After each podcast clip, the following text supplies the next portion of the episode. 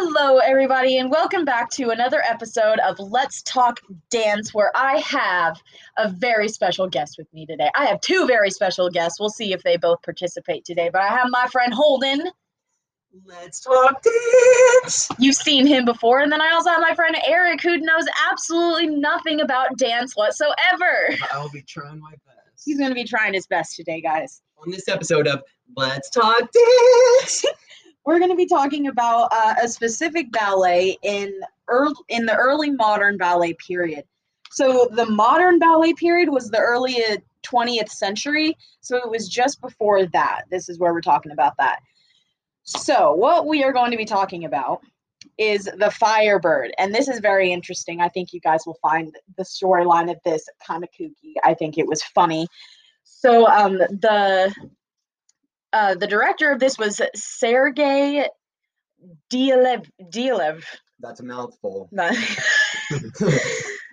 uh, I'm just gonna call him Sergei. You know, um, and so he was the director of Ballet Russe, and this was a very big department in this time. And so he he was uh, he had 20 years at this company, and he really changed the way that ballet and theaters performed and the way that he did this is he incorporated like visual arts and like literature into his dancing. So like he wasn't a very good dancer actually, but he had a very artistic mm-hmm. mind. Like we watched some of his work or I did personally and you know he'd do stuff with like ribbons and like create ribbons with like a bunch of dancers and you know like visual lights and like effects. the ribbons would trail behind no, it was like they were attached to the ceiling oh. and like they were playing with them and like they created different shapes with them. Yeah, it was really interesting. So just like that's kind of how, you know, he impacted that. He introduced all these different variations that we can use dance to like, you know, this is whenever art in motion really came to be you know hmm. like describing dance it's art in motion. I actually saw this dance where all the actors had balloons on sticks and i thought that was extremely interesting and i'm just wondering if um, those props have any correlation with what you are talking about. It could it could all stem from sergei and what he introduced to ballet and dance in general. Um he was this is where i start to not like this guy because he was very misogynistic in you know how ballet you know it used to be about men. Hold on we talked about this you know and then we talked the about how it was about like um centralizing women. Yeah and like how it was considered like a prostitution thing like men would come and see these women dance and ballet and it would be like a form of prostitution.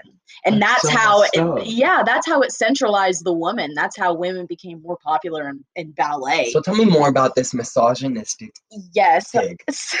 don't call him a pig. He was a genius. What's his name again? His name is sergei diaghilev. And he put dance in motion mr yes. So like i will say that feminism was not a huge thing during this time. You know, it wasn't like today where we're all fighting for our rights. You know, it wasn't really a thing.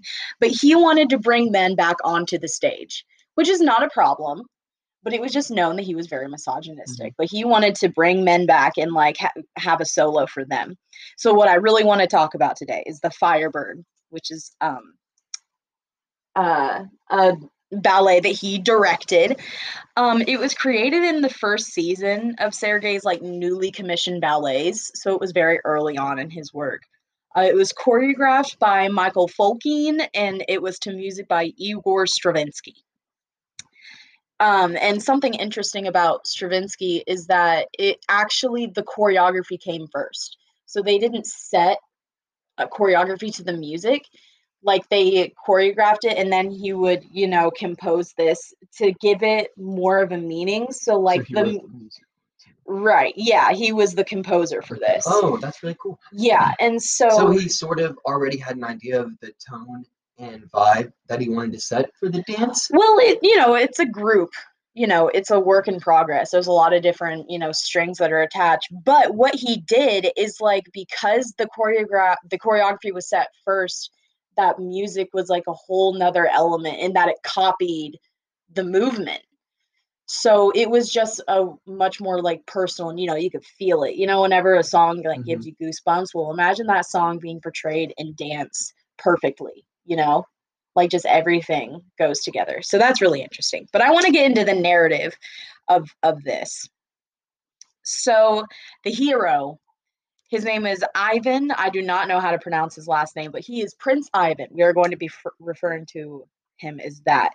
So he captures a magical firebird. This is how this begins. And she bargains for her freedom in exchange for a magical feather so he can call upon her if you know like he needs her.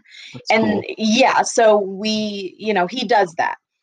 And then uh later on prince ivan spies 12 dancing princesses who have been um cursed to dance just keep dancing Indefinitely. and all night long, you know? Um, and so these princesses are actually captors of the evil king Kastishi. Kast, Kastishi. Uh, Kastishi. We're just gonna call him the evil king. He's a sorcerer Mhm. too, so he's magic. Mm. Um, and so Ivan falls in love with um a princess, Tsarevna. Is she cursed to dance? Yes, she's one of the dancing princesses, and he falls in love with her. And so his presence there uh, alerts the evil king. And so he comes there with his court to get rid of him, you know. And so he's about to turn Ivan to stone. Mhm. And then Ivan pulls out this magic feather to call on the Firebird. And the Firebird comes in and makes all of the court dance indefinitely until exhaustion, which I can only assume means death. As well as Prince Ivan? No, Just just, the the, court. No, not the women, the court. So like the evil king's court. Oh, I see. Right. Right? I think it'd be cool. But then that didn't kill the evil king. The Firebird sent Ivan to find the king's soul encased in an egg. So he had to go find this egg. And then he smashed the egg and therefore defeated the king. Disintegration. Pretty much. So then, you know, the final scene is the wedding scene between the prince and the princess, but it's eh, we're going to get into that a little bit more. So, first of all, I'm really intrigued that he was able to portray such an elaborate story in one recital. I mean, yeah, that's how a lot of ballets are. You know, there's so much going on. I mean, think of the Nutcracker and Swan Yeah. Lake. They're very elaborate stories that are being portrayed in these dances. And, you know, it's for like the keen eye because there are these things called pantomimes, which is like it's telling a story through movement and you have to know what it means to understand what they're saying. Which stems back to like this was made for nobles by nobles, you know, so like only they could understand it. Yeah, I see what you mean. Right. So, anyways, we're going to talk about this a little more. So, the first thing that we notice about this is we see that the Firebird has this extreme amount of power. So, why didn't she just get away from the prince whenever she was captured?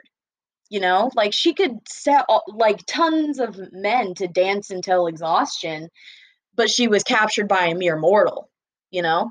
So, like, what's up with that? Well, we see that the Pas de Deux, that's the duet of like the main characters that carry the storyline. And mm-hmm. it's usually between two love interests. And this is the first time a ballet has had a pas de deux eh, with combat, which is like the Firebird and Prince Ivan, you know, like she's fighting for her freedom, he's fighting for dominance. And that's the first time that we see this in a pas de deux. And so we look at it a little bit more. And the first part is combat. She's trying to fight to get away from him, yada yada. And then it turns, the music goes soft and flowing, and she turns seductive. And she's like falling into his embrace. So and, she you know, does more than just give in. Right. Yeah. She's manipulating him. So he thinks that he's still in control because she's like, oh, uh, faints, you know, whatever. But actually, it's her plan. Mm-hmm. And this is actually all a part of her master plan. She is using Ivan to alert the king to get all of his court out there so she can finally destroy her arch nemesis. So, this is all the Firebird's idea. Who's her arch-nemesis? The evil king sorcerer. Okay. So And she has Ivan destroy the evil king sorcerer's soul, which Yes. resides in an egg. Right. So she made him do everything that she wanted to do, which, you know, that's like a huge, you know, it's a powerful female character. She and really motivates the story. Right. And it's and it's about it's not about sexual policies, but it's more of like or well, I guess I'll I'll introduce that in a minute. But you know, it's just like this really weird relationship because it is so sensual and because it's done in the pas de deux, like we sense a stronger character like development between those two. So it's almost like seductive between them, like a love that can never be because she's like inhuman and he's human. And this is all taking place in Russia, by the way. So there's like backgrounds to um Russian marriages and stuff like that and what's considered like a proper marriage and it's uh, more of like an endorsement for a more liberal and sexual arrangement. So it's basically saying like, hey, even though you're attracted to this, like go for the princess, you Mhm. know? And that's where it kind of gets weird, you know? Because like there was this attraction between the prince and the firebird and then he saw this other girl and they did a dance together where she originally rejected his hand. So like he tried to like embrace her and Prince she, Ivan and the princess? yeah. So like he tried to embrace her and she rejected him. But then after he saved everybody, like it was uh, you know, they got married, which is why it's thought to be like a coronation and not a marriage because we don't see any passion or development between the love interests. Like a And- forced marriage? Yeah, like, you know. Yeah. Something really traditionalized. Exactly. And you know, he's a prince, so like that was you know, common. Marry a princess. Exactly. So it was just kind of like I don't know. Do you, what are your thoughts on that? I cannot think of the word to put to this, Mhm. but just Well, very strange. it is. It's a strange story and there's a lot of layers in it the more Mhm. that you think about it and the more that you know, like if you're watching it and you're listening to the music and you really break it down, there's a lot more you know, depth into this. So, you know, this love interest was really erotic. And it was not, you know, quote unquote okay. Yeah. You know, for the audience watching, like they're not going to expect him to go after the A mythical bird, creature. right? Yeah, a bird. They're not they don't want him to do that. They want him to go after the beautiful princess. Mm.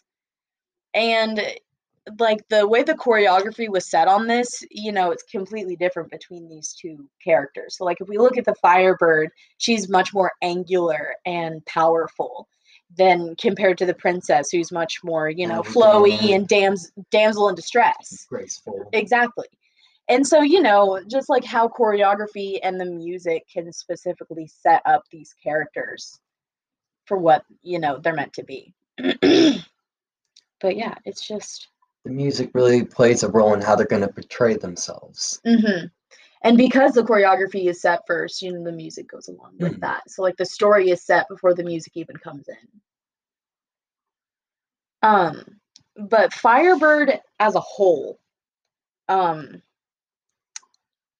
it's like a proper monarchy, you know. So we have this coronation, and the Firebird, which is this powerful female figure, is the power behind Prince Ivan. And you know, he's like taking the throne, like she's the power behind him.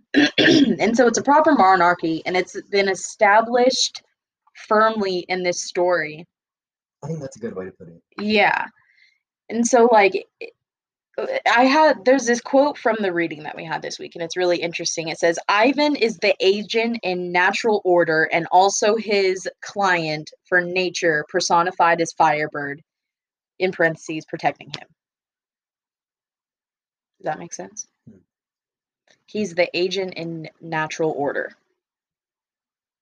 So they're just showing, you know, this is how it's supposed to go. Right. Like he's the one to fall in love with this bird. Uh, right. But he can't. He can't Right, have her. exactly. He can't have her. So he kind of does what he's supposed to do. Uh, right. You know, and I mean it's what he wanted. because he saw the princess and he was like, "Oh, wow." You know. And then in the in the two different dances that we see, you know, He sounds like a player to me. he is a player. Let me tell you what. Ivan and the Firebird were fighting, you know, having combat. And then, you know, whenever he danced with the princess and she rejected his hand, you know, he respected that. And so we see this difference in how he would react to a human versus like, you know, inhuman and an an animal. Maybe the princess saw some sort of chemistry between the Firebird and Prince Ivan. Well, that's what's interesting because after like the Firebird comes and, you know, sets all of these court people to dance, she comes down and all of the princesses are like worshiping her like a god. Like she's a figure of Power. she is. She's a pig she's a figure of power and authority and a, and a god. Mm. So yeah. I really It's enjoy the story behind this one. Yeah. It's I think you explained it very well. yeah, thank you. And I see the underlying themes. Right. it's really interesting. So, like, story. It's so oriental and just traditionalized, but also strange and erotic and Mhm. something new to this day and age, I suppose. that's perfectly. Yeah, stated. and it's not surprising that it's erotic considering that like the creators were a mix of like heterosexual, homosexual, and bisexual. Hmm, So like they were all in there together. It wasn't just a bunch of straight white guys in there creating this story. And I think that's why it's so interesting and how it has all these layers. I believe not having music at first and just setting the dancers like um you know with um strictly choreography at 1st is a Mhm. really good way for I mean character development to develop. right. Like you don't have to choreograph to the music. You can do whatever you want. And I really like that. But all in all, like this deeper message is of political Monarchy? mm, it's just like in upholding the policy of like colonizing, you know, or like um that's not the word I'm looking for. No colonization. Maybe, but it's like it's a representation it's a representation of Russia and the East. And like it's embodying Russia's split identity. So in many ways, like the Firebird, she represents the Russian um like Slavy train or strain. So like all of these different pieces of Russia being put in together. Like she think I get what represents Russia as a whole. Huh? I think I understand what you mean. Yeah.